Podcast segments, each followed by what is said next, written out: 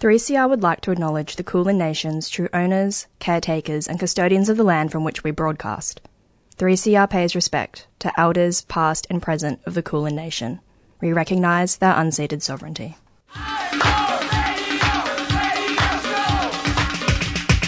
This is 3CR Breakfast. Oh yeah. Alternative news, analysis, and current affairs.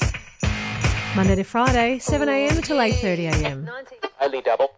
Clap your hands.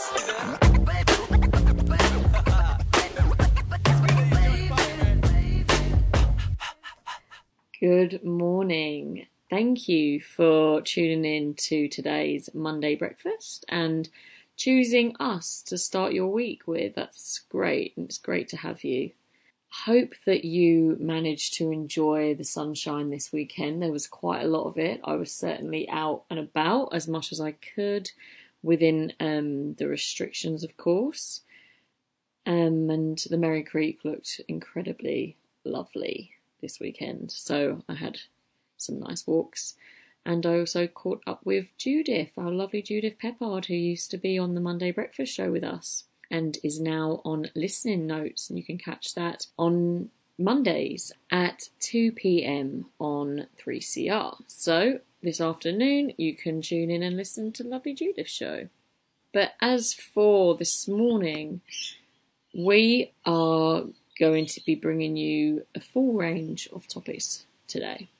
So at around 7:15 we have Paddy talking to Nick Schumi from Physical Disability Australia about their new Youth Alliance initiative.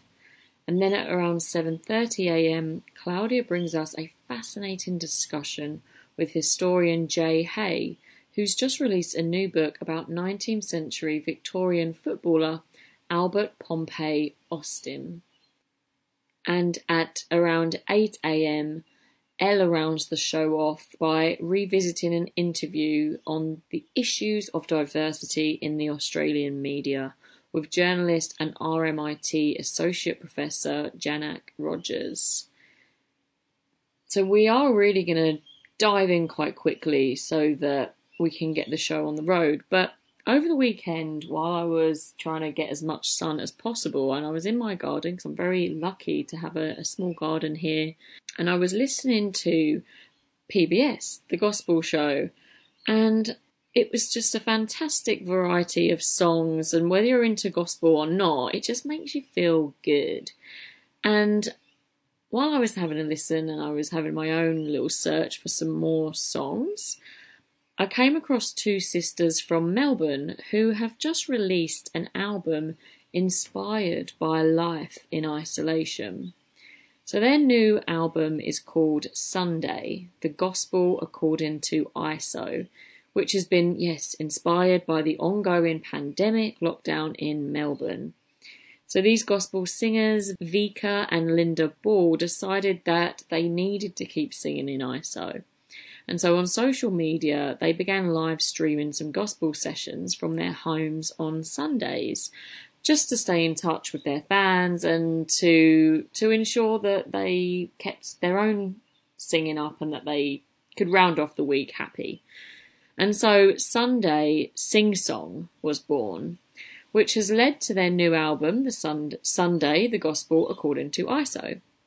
So Vika and Linda's love of gospel began while attending church with their mother and listening to the Tongan choir, as well as exploring their dad's collection of records. So they have a really very close personal relationship with gospel and with the Tongan choir in Melbourne.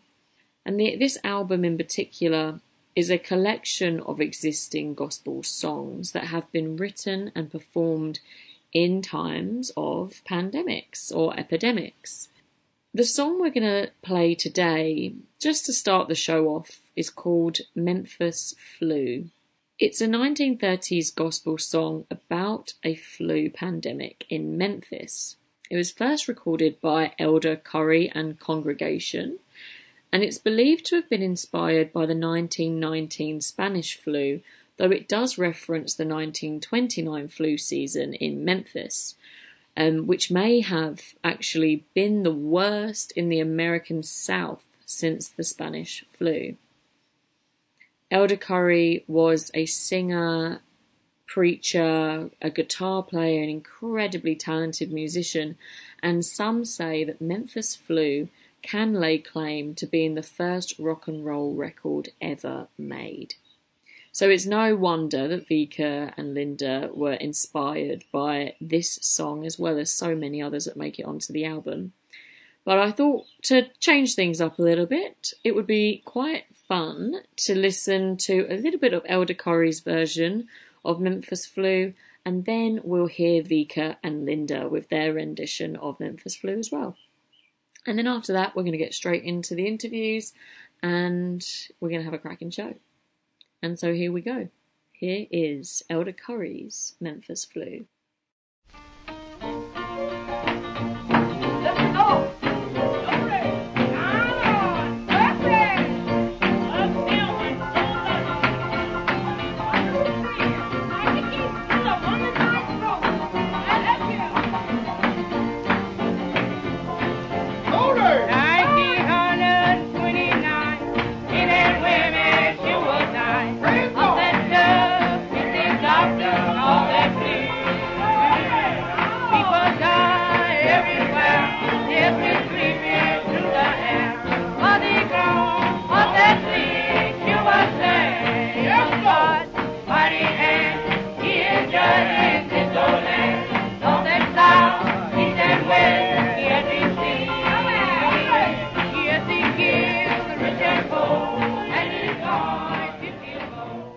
That was Elder Curry's version, the original and potentially the first ever rock and roll record ever made inspired by Flu.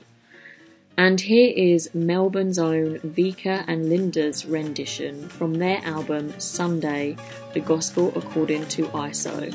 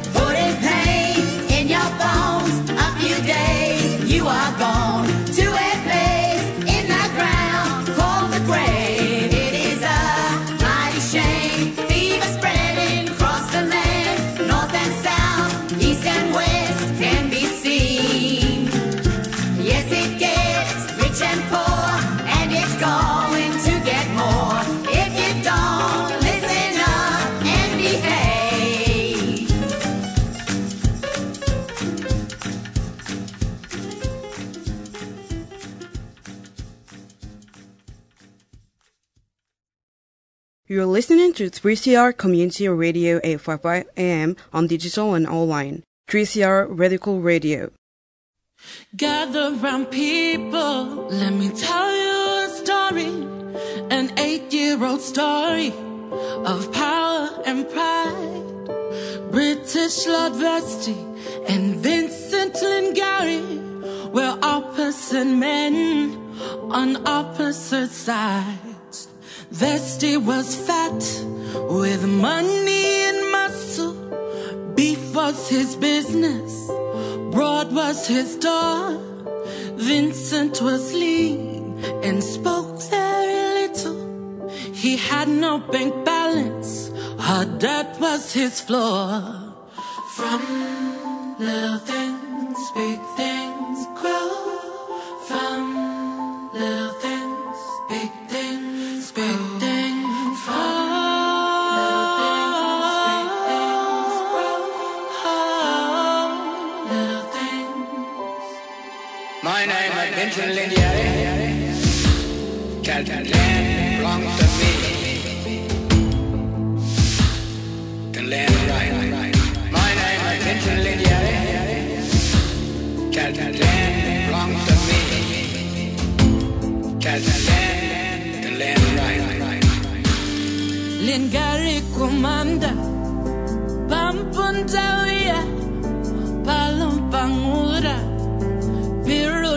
we're destitute, pero cortos, Vincent, mani Dallas, un kunjiki jango. From, from.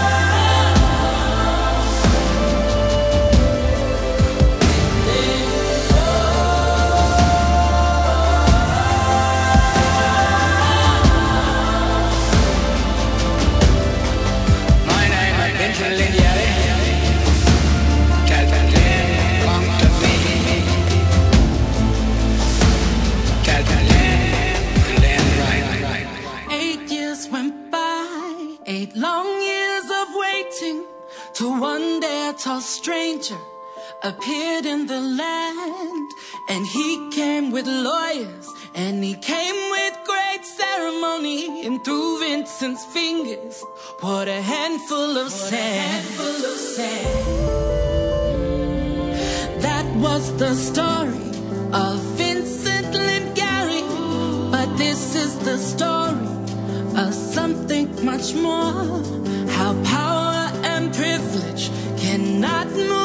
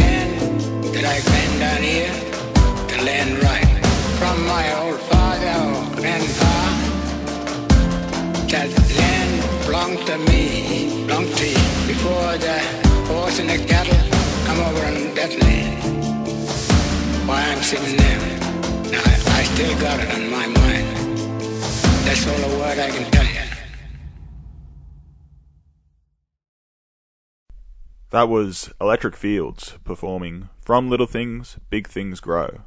And you've been listening to Monday Breakfast on 3CR. Now we're going to hear from Nick Schumi from Physical Disability Australia about a great opportunity for young people living with physical disability to get involved and stay connected. Nick is a passionate advocate and a member of the board for Physical Disability Australia. And I started off by asking him what Physical Disability Australia does and about their new Youth Alliance initiative. Um, so I'm the representative from South Australia. Um, we have it's a national peak body um, which we have representatives all across Australia um, of people that live with physical disabilities to advocate for disability rights and so specifically around physical disability needs. And um, my background um, as a certified youth worker has always have always been passionate about youth and disability issues. That's always sort of what I've worked with. And um, PDA and Physical Disability Australia is really wanting to sort of um, hear from young people with disabilities themselves um, about uh, you know what it's like living with a physical disability as a young person, what what a young person deems to be important. So the way that we're doing that is a, is a, one of our projects is the um, PDA Youth Alliance. Um, so it's a, a way for young people with physical disabilities to sort of come together and sort of um, meet other pe- uh, uh, like-minded people and sort of really find their voice in terms of advocacy and and and you know to learn what their rights are and things. So in terms of the way that we've been doing that is all online. Um, obviously, everything online is online at the moment. I mean, we're even doing this, this um, interview online, um, so that's just what we're we're working with at the moment. So, and because we're looking for young people across Australia to sort of come together, and it's really up to them what they want to do with the space. I guess like um, it's at such early stages that I hope that the young people that come on board, and so we have um, fortnightly catch ups that we do online on Zoom kind of like how we're doing this interview now. And it's really whatever they want it to be. You know, it's really started off as just a sort of a get to know you, have a chat type thing about what's going on in life and, you know, keeping that engagement going. Um, obviously, as we know, um, with what's been happening in the world, um, you know, it's been quite socially isolating for everyone, um, especially people with disabilities. And uh, that's a way that we can sort of band together and sort of have a chat. Yeah, definitely. Could you tell us about any of these online events coming up? Yeah, so we, we just hold um, weekly, um, sorry, fortnightly catch ups, uh, which you can um, you can register on online on all of our social media platforms of Physical Disability Australia. Um, so we have them every Tuesday afternoon. Uh, um, obviously, depending on time differences, it's around 4:30, 5 o'clock on a on every second Tuesday.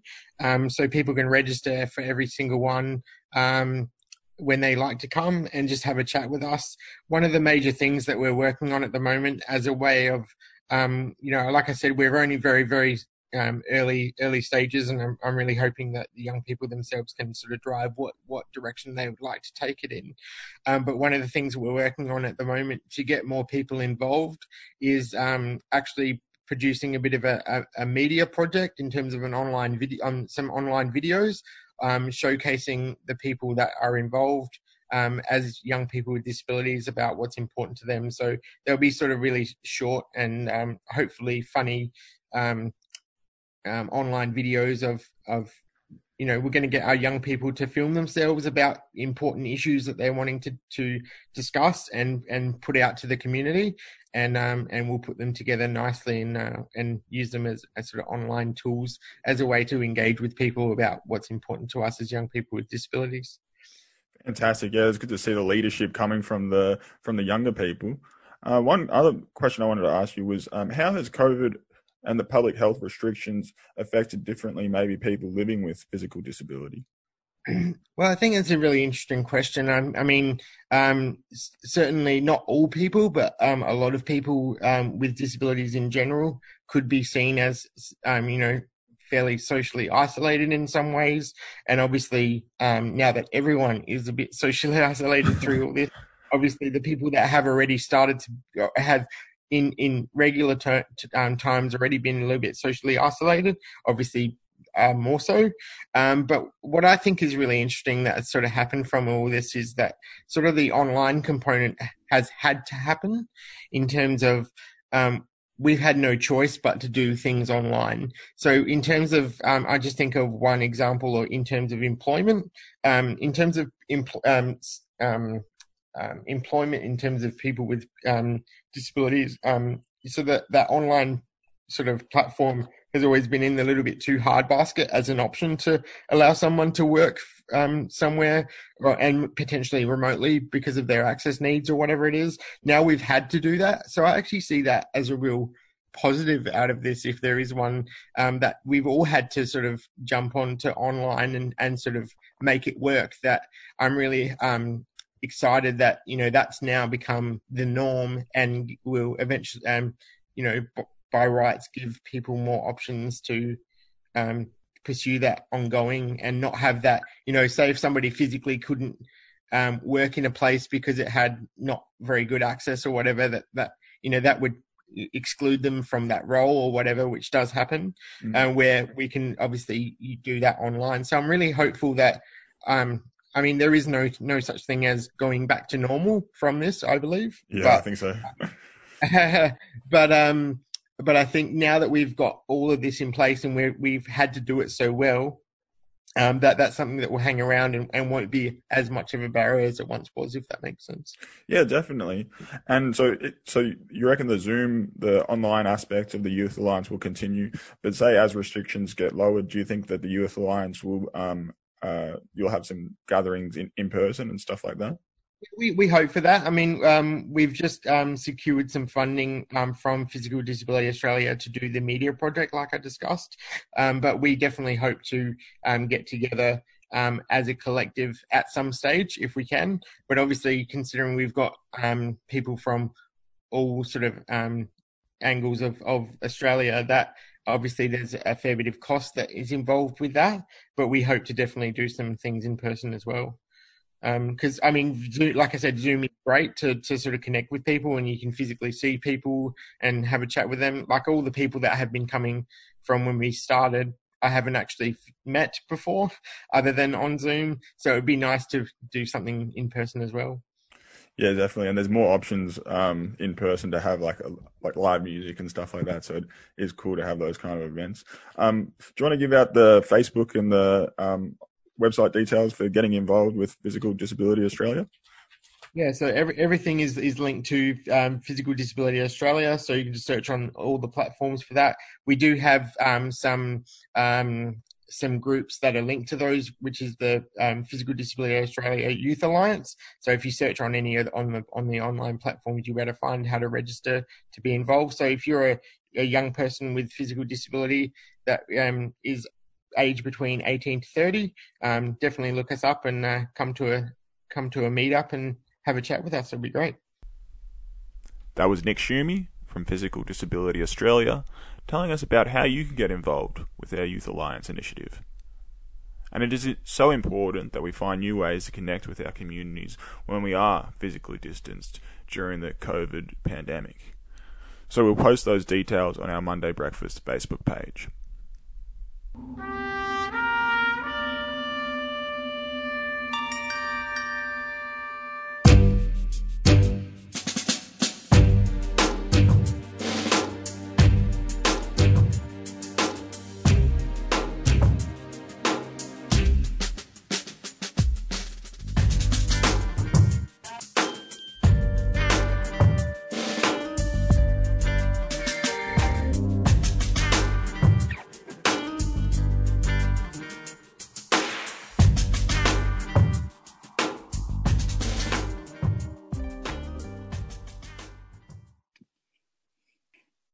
Good morning, 3CR Monday Breakfast listeners. Are you a footy fan frustrated that we're not going to be seeing live games in Melbourne? Well, I can understand that. Things are very different this year. But while we have to be satisfied watching matches played interstate, it doesn't change Victoria's status as the home of AFL and the place where the game began.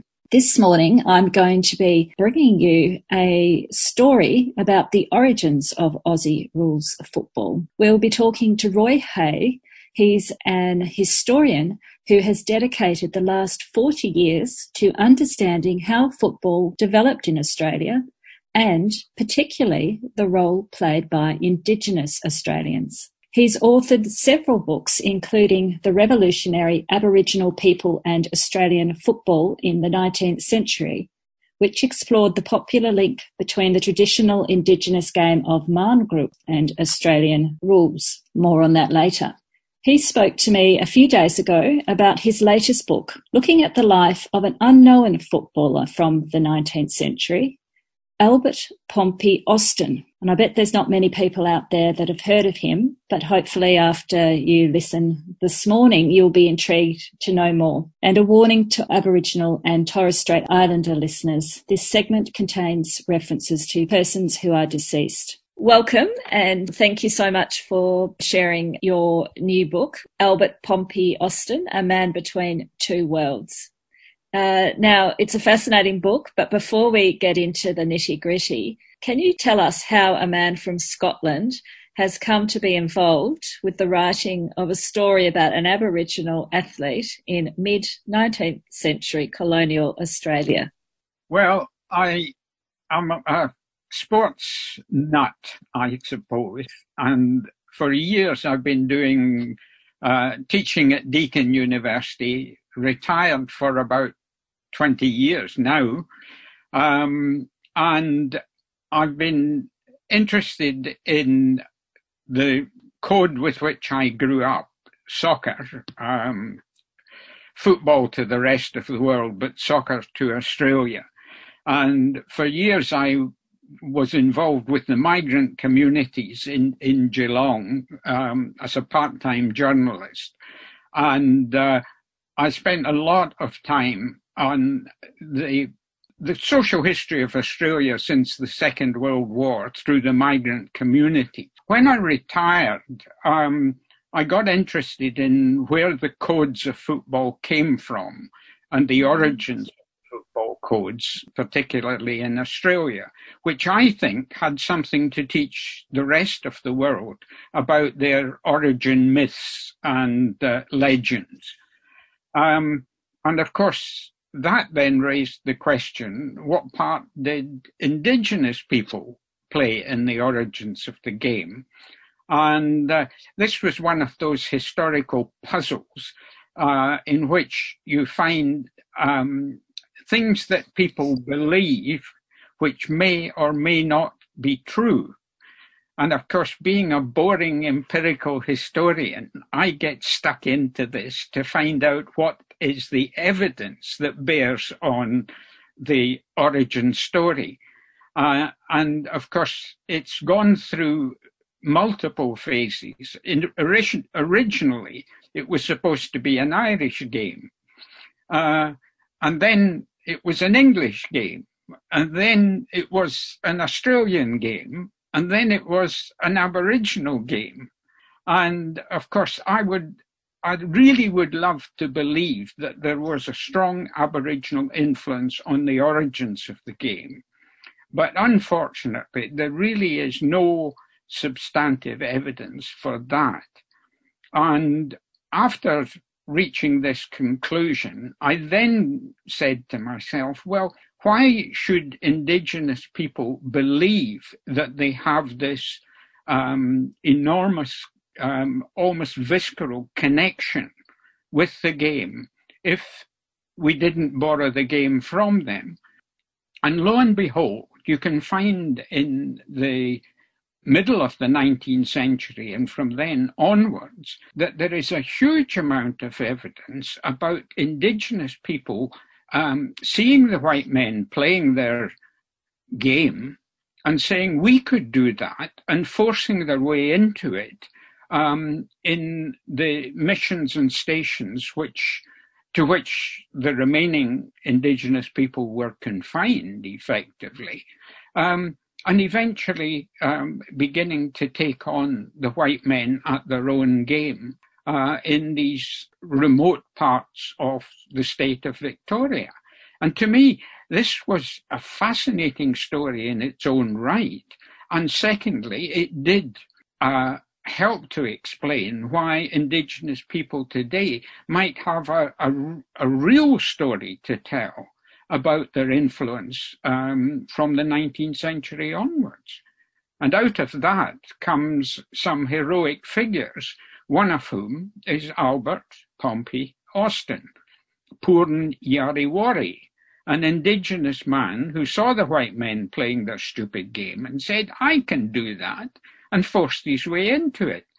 And he's the only indigenous player to play at the very top level in Victoria uh, in the 19th century. And since then, you'd be probably amazed to know this, there are as few as 40 Victorian indigenous people who have played at the top level since Pompey. And how does that compare with the rest of Australia in terms of uh, the participation of Indigenous players in AFL football? No, um, they are overrepresented.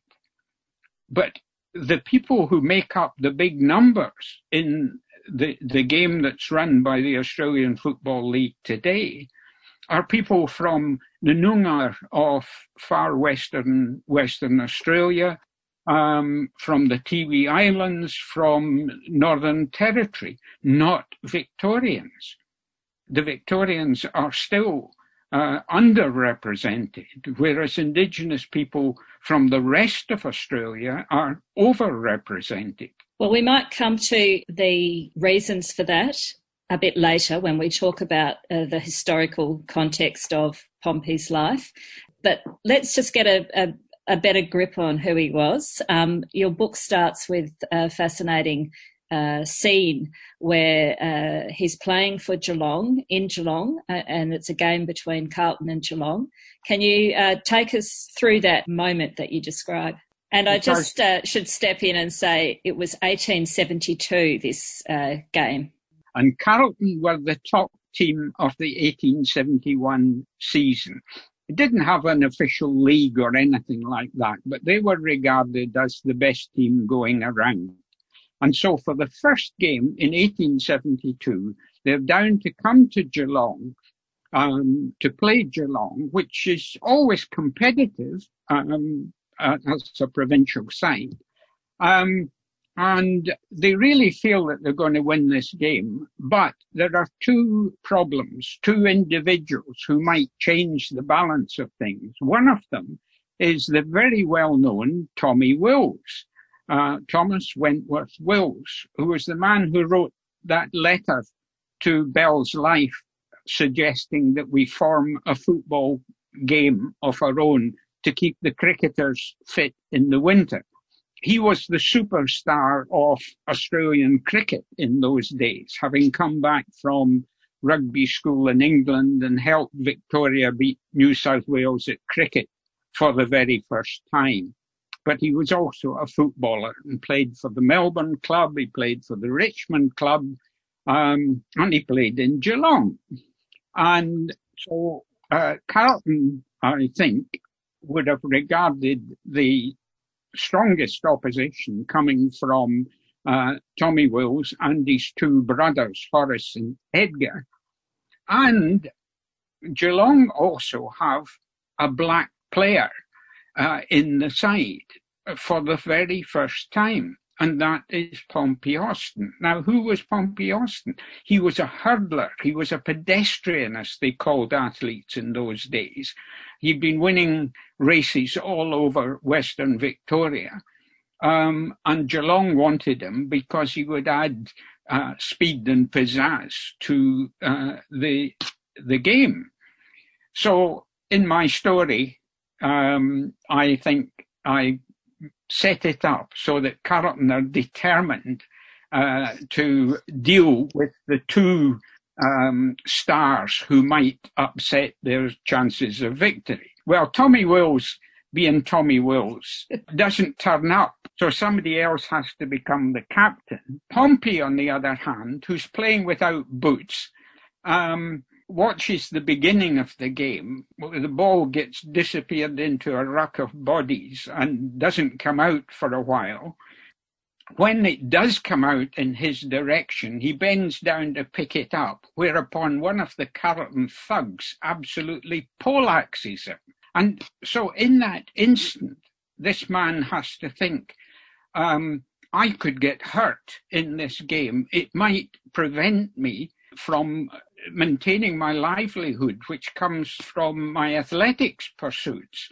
So, uh, quite sensibly, he stays clear of the battle. And of course, is regarded as having very little influence on the game, just being a source of fun rather than competitiveness. But in those circumstances, it's perfectly understandable. Um, and so that's the only chance he gets to play at the top level in the 19th century. He goes back to Framlingham and plays regularly there. He plays in Ballarat, he plays in Cobden, um, but he never gets a chance at top level in the 19th century at all. And nobody else from an indigenous background does either.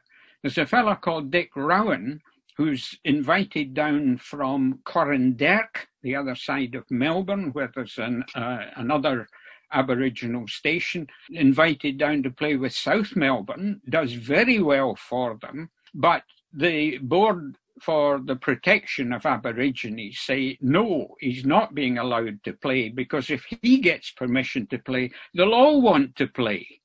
And of course, you cannot have that, you know, because if your um, Aboriginal people get mixed up with white men, um, they'll get ideas above their station. They will start um, becoming unruly and ungovernable, and they won't die out quickly, um, like many people expected them uh, to do so.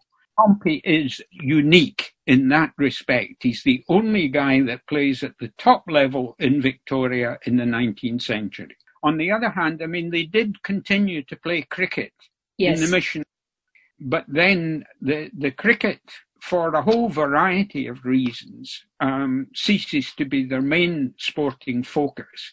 And they become involved particularly in two other sports, boxing and what was called pedestrianism, uh, athletics before um, it, it, evolved as an amateur sport. In those days, these were professional runners who, who ran for money or other prizes. And there was a whole cohort of indigenous athletes um, in the early 19th century, and Pompey was one of those, perhaps one of the greatest of those in the um, the 1870s and early 1880s. And you so, describe a prize that he won, which was quite extraordinary given the the value it would have had at that time. I think you said forty three pounds when the average white person was earning four pounds per week. So quite an extraordinary sum of money um, assuming that he got it all. I mean, he won every race at um, Port Fairy, um, Belfast, as it was known in those days. Um, and uh, the question, of course, which is unanswerable, was uh, was he the creature of a, a group of European backers? Uh, this often happened where people would realize that um, young indigenous people had enormous uh, skills and speed. Uh, and therefore, you could use them in match races to win money um, by backing them against uh, other opposition. Um, we don't know in Pompey's case whether there was anybody behind him or whether he actually was able to uh, take that money and do what I think he did with some of it, which was to buy a racehorse um, on which he, uh, uh, acted as jockey as well. This is a man of multiple talents. He's not a one trick pony by any means, and that's another reason why I find him so intriguing and um, so important in his generation. I mean, we all lionize Tommy Wills as a cricketer and a footballer, but Pompey was just as important a figure over a whole range of sports. And that's what makes him unique. You're listening to 3CR Monday Breakfast. We're talking with historian Roy Hay about Pompey Austin, an all round athlete and the only Indigenous person to play top level football in Australia in the 19th century. Roy's now going to explain the talents and skills Aboriginal people had, which influenced their ability to take up the game. playing white men's games is difficult. It's not simple. Uh, you've got to learn how to play the game. Uh, and indigenous people have a whole range of skills. I mean, people talk about Marngrook and the idea of jumping high to catch the ball. That was not a feature of the early form of Australian football, which was much more a ground level game. Uh, and I don't think the the jumping to get the ball was really the most important of the skills. I, I think if the, you knew anything about another game that the Aborigines played called Gorry, uh, you'd realise that they had something else to contribute. Gorry consisted of you would cut a slice out of a tree and make what was effectively a wheel and bowl it along the ground, and the people ran alongside it and fired spears at it. That was what you tried to do. Um, and so, in that uh, exercise, which was something the kids did, something that adults did, you were learning the skill of deflection shooting, right? In other words, if you wanted to hit the gorry, you didn't throw the spear at the gorry, you threw it in front of the gorry so that by the time the disc arrived, the spear arrived. Now, this is what you need to learn if you're killing wild animals which are on the move. You don't throw your spear at the animal, you throw it maybe five, ten meters in front of it so that when the spear gets there, the animal gets there. And, and this is something which indigenous children learned from the cradle upwards, um, because this is how they would obtain food supplies. If you've just tuned in, we're having a fascinating conversation with Scottish Australian historian Roy Hay. Roy's just shared with us some of the skills he believed contributed to Aboriginal people's ability to take up football in Australia 150 years ago. He's now going to talk about why the ability to adapt these skills is essential to understanding Indigenous involvement in AFL football in the 19th century. Well, I, I come to this over a long period of interest in um, relationships between social groups in two very disparate ways. I was involved with societies which um, relied on an oral rather than a written uh, tradition. So when I came to Australia, um, I became involved through my interest in soccer with the migrant communities who arrived in Australia after the Second World War, um, bringing soccer with them and becoming uh, the the um, the dynamic force within the game, which turned it from what was just a participant sport into a mass spectator sport, drawing big crowds uh, in the 50s, 60s, 70s of um, the 20th century. Um, so when I became involved with the the other footy code and particularly indigenous involvement, I, I found that in many ways I was um, using the skills that I had picked up in uh, these other contexts to try and explain why I thought that Indigenous people had a good claim to involvement in the game uh, in Australia in the 19th century, rather than the what I described and other people have described as this comforting myth that we borrowed the game uh, from indigenous people, for which you know I, I'm I'm sorry I would love to be able to find that evidence, but there isn't any that stands up. Um, but this other story to me was hugely inspiring. I mean, I've described this both in this book and its predecessor as what happened is, is really a triumph of the human spirit. People who had been subject to the most appalling uh, treatment somehow overcame all that, saw the white men at their various activities, and said we could do that, and forced their way into it. And it was because they took up the white men's sports, that they got into the sports pages of the newspapers, which was virtually the only place in which Aboriginal people would be treated as human beings. Otherwise, they were part of the flora and fauna, you know. They're not recognized for their other activities at all.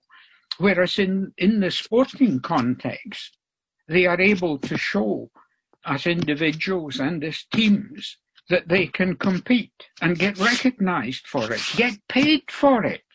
So that's why they had a claim uh, to the, the, the, the story of the game in Australia. Not because we borrowed it from indigenous precedents, but because indigenous people in the early part of the 19th century forced their way into the game.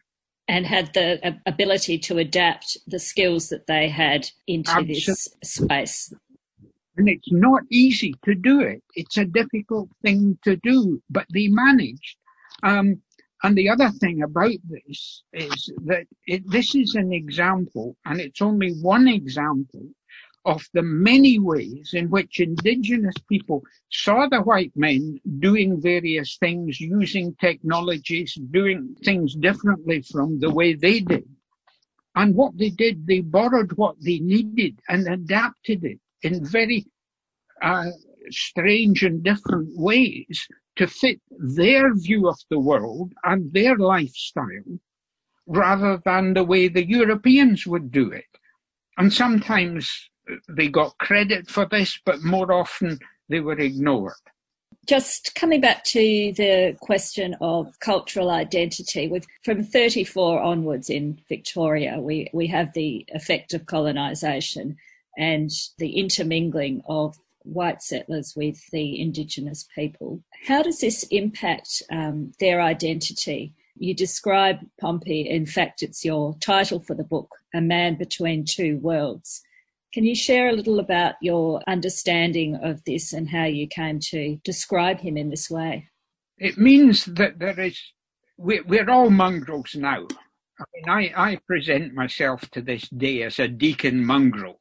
Um, in other words, I've picked up a whole range of different skills, um, knowledges, and so on, which are picked up from uh, different intellectual and um, sociological and cultural tradition and mix them all up in very strange ways in order to uh, understand the world we live in.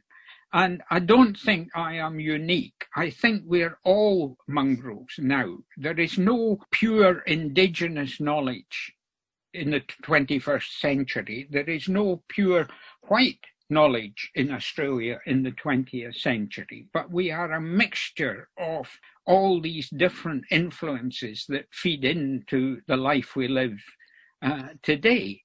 I firmly believe this in the face of those who want to divide us up and uh, run sort of identity politics and pretend that there are um, unique views held by groups that uh, um, are pure and clear and, and different from others. I think we, we all share a common heritage. We're all influenced by this we are beginning to come to terms with um, the fact that indigenous people have been around this society for it may be 60,000 years, um, but since the late 18th century, they have been intermingled uh, with the invaders um, from Europe and other parts of the world. Um, and therefore, there is no such thing really now as pure indigenous knowledge, uh, just in the same way there is nothing um, pure about uh, European uh, knowledge in Australia. I'm conscious here that as non Aboriginal people, Roy and I are speaking in a hotly contested space. We're two educated white people talking about the Aboriginal experience. Are we perpetuating the white dominated cultural framework upon which this country is founded by having this very conversation? And does Roy's historical analysis usurp the Aboriginal voice on the life of Pompey Austin and others who played football in the 19th century. Coming to the actual writing of the book and distinguishing, I suppose, between if one accepts that we are all a commingled society now, how do you then approach the question of agency in terms of the the telling of a, a story about an Indigenous person? First of all, uh, Claudia, I must say that I am more and more conscious of my ignorance of so many things.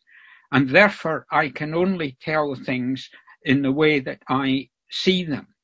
Now, on the other hand, I think what I have been able to do that hasn't been done uh, in the same way uh, before is to pick up a source of material from uh, contemporary times, from the time when Pompey was alive, to find out how this man was seen by people who would be expected to look down upon him, uh, regard him as a bit of a freak and maybe not even not even human, um, and yet tell what he did. And out of what he did or what the white men thought he did, we can construct um, a view of a, an individual who was an agent in his own life. He was not a victim of um, the times. He was somebody who transcended the times. I've described this you know, many times as a triumph of the human spirit. Uh, it's something from which we can all learn. Now, what I hoped to do by writing this book was to set out what I could find from the perspectives that I adopted, knowing and uh, being certain that indigenous people faced with this story would want to tell it differently because of special knowledges and special information that they had, family stories, lore, um, knowledges that I don't possess. But they would find useful, I hope, what I'd been able to fill in from what were many, in many ways tainted sources, prejudiced sources, um, but which told you more about Pompey than the vast majority of even indigenous people um, know. So it, it's a collective effort I'm looking for. I've done my bit, and like Aneurin Bevan, who used to, he was the British uh, Minister of Health who introduced the National Health Service in United Kingdom. And his peroration always ended, That's my truth. Now you tell me yours. And this is what I've tried to do. I, have given this my best shot. And now it's really up to Indigenous people to take what is now visible in knowledge, thanks to the publication of this book, and reinterpret it, revise it, overturn it, um, from their perspective. You've acknowledged um, the help from Pompey's family and the descendants that are living in Victoria. Can you tell us about your relationship with them and how you did approach the subject with them and, and their contribution to the book? It's very, very difficult because I came across the members of the family uh, at Framlingham uh, descendants there, uh, Lawrence Harradine and uh, daughter um, uh, Veronica, um, and they had relatively little direct knowledge of Pompey Austin. They knew about the football game. Uh, they knew a little bit about his son and grandson, who also shared the Pompey name. I mean, this is three generations of people who are called Pompey Austin. Um, but they really had very little knowledge of the man himself or the things that he did. And, and so I was telling them uh, things about um, this extraordinary man. Um, and, and the same was true of the other members of the family that I met.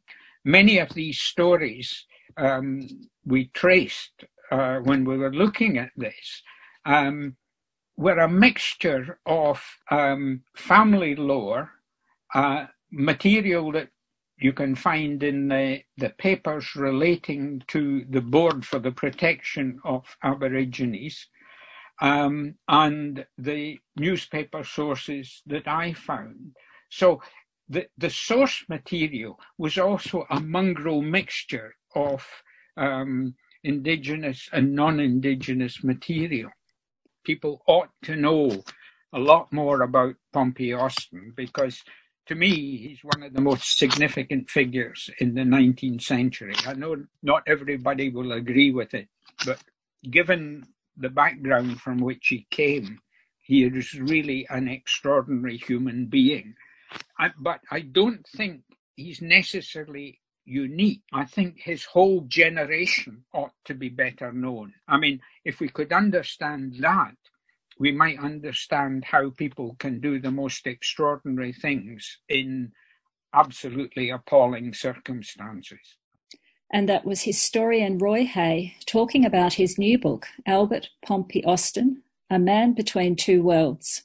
If you'd like to buy a copy of the book, hop on to the website www.sesasport.com.au that's www.sesasport, all one word, .com.au and just click on the book title for twenty nine ninety five, including postage and GST. You can purchase uh, Roy's fascinating historical book on Albert Pompey Austin. Now, before we leave the subject of Indigenous involvement in AFL football, did you know 3CR was the first media service to host the Marngrook Footy Show. Yes, before it became a fixture on television, it was a radio program broadcast from 3CR studios. The show was hosted by Grant Hansen and Alan Thorpe and ran for 10 years before shifting to television in 2007. So a bit of trivia for you this morning. Now here's a soulful tune by Kukartha Gunditjmara songman Dave Arden. It's called I Close My Eyes.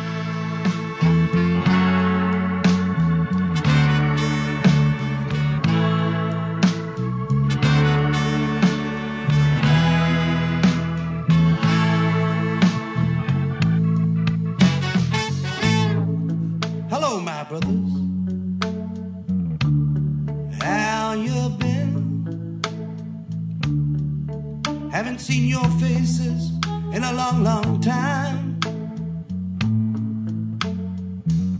So what you been doing? Hope you're fine. Hope your families is well.